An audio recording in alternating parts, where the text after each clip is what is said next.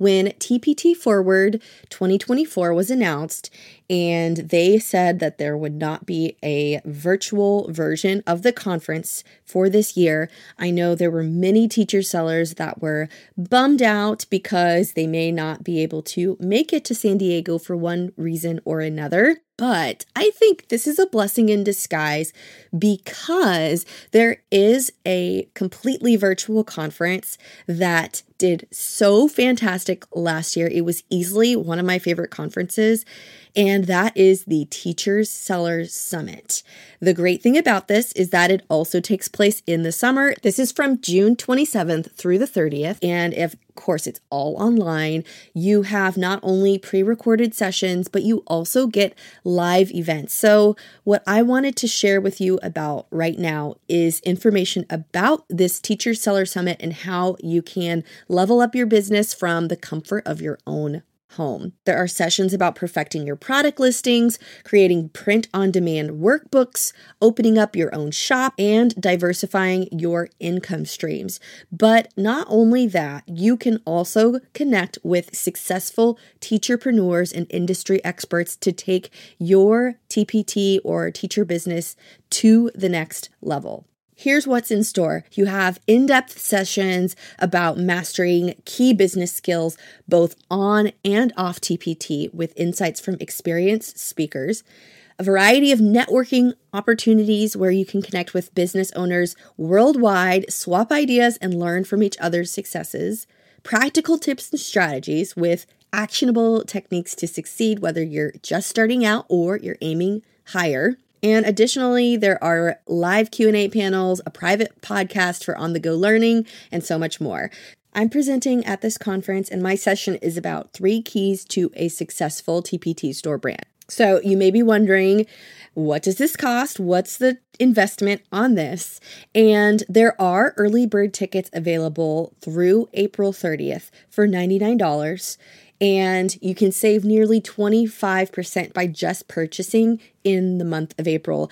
But if you're listening to this and it is past April but not yet June, so May and June, you're listening to this, you can still purchase tickets to this conference for 129. You will get a 90-day pass to all 40 sessions, live Q&A panel discussions, virtual hangouts, co-working spaces, private podcast, if this sounds like something you're really interested in, you can check out my affiliate link in the description where you're listening to this episode. I hope I can see you there. Now, let's dive into this week's episode. Hello, and welcome to a bonus episode of the Creative Teacher Podcast. This is a continuation of what we talked about with Emily Bryant earlier this week except we're shifting from income tax to sales tax. I decided to ask her just a little bit about if TPT sellers were wanting to diversify and sell off the marketplaces like TPT or Etsy, and they might want to sell on their own website like WooCommerce or with Shopify. And I asked her a couple of questions as far as best practices for collecting sales tax, should taxes even be collected on your website, and how that process works. So, we have a bonus episode with her answers, and hopefully, you're going to get some great insight on having taxes and dealing with sales taxes on your store website.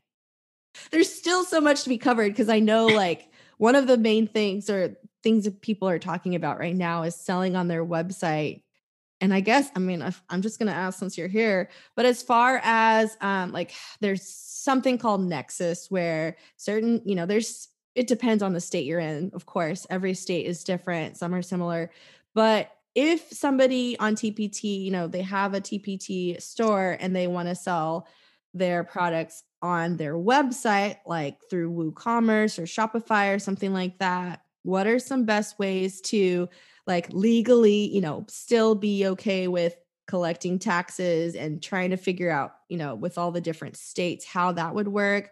Or would it just be best to just do it all like tax free? What are your thoughts on that? well, the all tax free is probably not the way to go.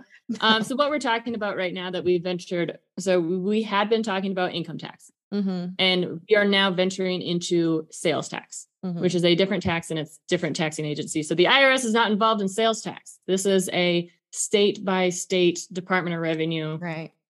sort of discussion here. Mm-hmm. And nexus is uh, there are two types of nexus. So trying to figure out do are you do you have to pay sales tax in what state? Like that's kind of your question, right? Right. Yeah. And to answer that, there are two, you got to look at two things. One, do you have physical nexus?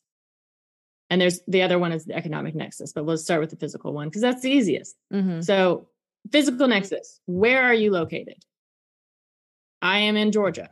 I sell digital projects it- products in Georgia. Mm-hmm. I am here. I have physical nexus in Georgia. Mm-hmm. I would then have to go look at Georgia's laws to see is what I'm selling taxable, Mm-hmm. like for sales tax. And you would go look and you'd be like, ah, digital downloads are not taxable. Awesome. Voice. So, but if I sold something physical and shipped it, now I have sales tax. Gotcha. However, I have employees in South Carolina. I have one in Florida and I have one in Texas and one in Michigan. And I so I have to go look at every Mhm. one of those states to see what their laws are because I have physical nexus. My business has dealings like with that. Mm-hmm. Um, if you have a drop shipper, so if you're creating boxes and you're selling, I don't know, these like school boxes or something, and you have a drop shipper, um, I think I had one like where they're in Texas or something, and that you just like process an order, they create the order and ship the order for you. You don't have to do anything. right. That creates physical nexus. If you have a contractor in a different state, that has created physical nexus. So Hmm. you have to go do the same process. So you got to go look at it's is my things that I sell there taxable. Mhm.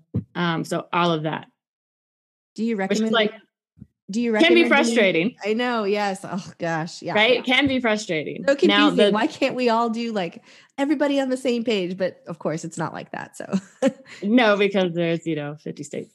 yeah. Um, and so once you've gone through that exercise, you now have to look at part two is do you have economic nexus? mm-hmm. which is and this one gets more complicated and where you know I don't really touch sales tax a whole lot because I try to keep it away from it because it's a huge pain in the butt Mm-hmm. because of this economic nexus Mhm. um which is have you sold so there are basically if you sell was it 2 years ago now um there was a Supreme Court ruling that got overturned. It was Wayfair and something, I think okay. um, which basically means that every state can now tax you on anything you sell in their state. Oh, However, that's like a monstrosity of Right. the, you know the digital space of selling easily, Mhm. you know the e-commerce space, Mhm. um, and so they have installed or instilled uh, thresholds. Now, generally speaking, they have all sort of by now evened out to roughly the same amounts just to try to make it easier, but you still have to like look at all of them. I just I ran into um a uh it's another TPT accountant. Uh I can't remember her name right now. Shoot. Um she had a little mini course on sales tax and kind of explained this and has a spreadsheet about what these thresholds are. Mhm. Now, typically it's about you have to sell $100,000 in that state and, but sometimes, or 200 products. Mm, So as a TPT seller, it's sometimes it can be easy to like hit that 200 right. product mark, but like you're not hitting the $100,000 in that one state mark. Right. So right. you wouldn't have to worry about it. Huh. So it's just like it's it's complicated. Now Yeah. for the most part, like depending on how much you sell, and I have some sellers that sell like a lot, and I, but mostly the sellers that I kind of talk to is they are not going to meet that economic threshold. hmm And if they did, like if the if there were, because at one point Kansas was like one of the only ones was like, you sell anything, you owe us money. and I was like, okay, don't worry about it because if Kansas wants to come after you for the two dollars that you owe them for sales tax, sure, here. yeah. Here you go. Because you will spend more money trying to figure it out than just like them discovering it, figuring it out, and you just Mhm. like, here you go. here's your penalty. It was way cheaper than hiring an accountant. Right. Hmm. Interesting. Yeah. And then do you recommend any tools to like keep track of all of that if you were to like sell separately outside of TPT? Um yeah, so there is uh it's actually like ugh, it's even with TPT is really frustrating. Um so there are TaxJar and Avalara are the two big like two kind of main main apps in that space. Mm-hmm. Um the thing with TPT is so they're they are what is considered a marketplace facilitator. So mm-hmm. TPT files sales tax on your behalf. Mm-hmm. If you sell on Etsy, it's the same thing. They're a marketplace facilitator. Amazon, same thing. So mm-hmm. you don't mm-hmm. have to worry about sell, uh, sales tax if you're selling on those platforms. But if you're selling using Shopify on your own website with WooCommerce, you have to worry about this. Mm-hmm. But some states, you are required to report all of your sales, back that out on mm-hmm. what like was sold, like all sales. And when I say all sales, I mean including TPT. Okay. But TPT doesn't give you enough information to be able to do that. it's really frustrating. Uh, and so you do the best you can. Yeah. Um, yeah. And you try to make sure that you're paying the tax that you're supposed to be paying. And so you file it as here are the taxable sales uh, that I'm responsible for. Okay. Well, that's um, good to so, know. So until TPT kind of, you know, catches up there. and yeah. I talked to them at the conference, but yeah, it'll be a while. Yeah, well, well that's still good to know. Thank you for those bonus like nuggets for as far as sales tax. I know most of what we're talking about today is income tax, but still, I appreciate the bonus tips because I know I'm sure a lot of people had questions on that as well. So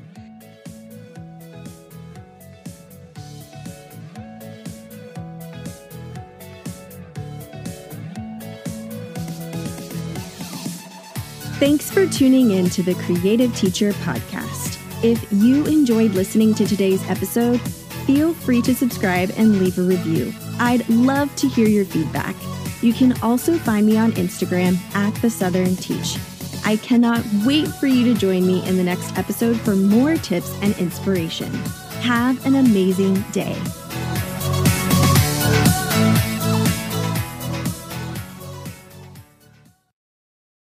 Let's find out what's working well for you in your TPT store. Introducing the free TPT store audit for teacher sellers. After over 10 years on TPT and with many flops and mistakes under my belt, I've been able to hone in on my strengths and what my audience wants. Digging deep into what's working and what's not working in my store has yielded amazing results with continuous growth year over year.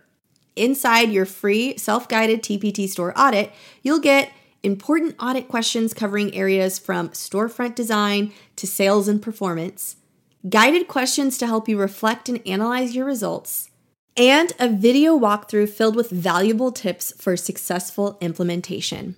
Don't miss out. Head over to thesouthernteachdesigns.com forward slash TPT audit, or you can check out the link in the description.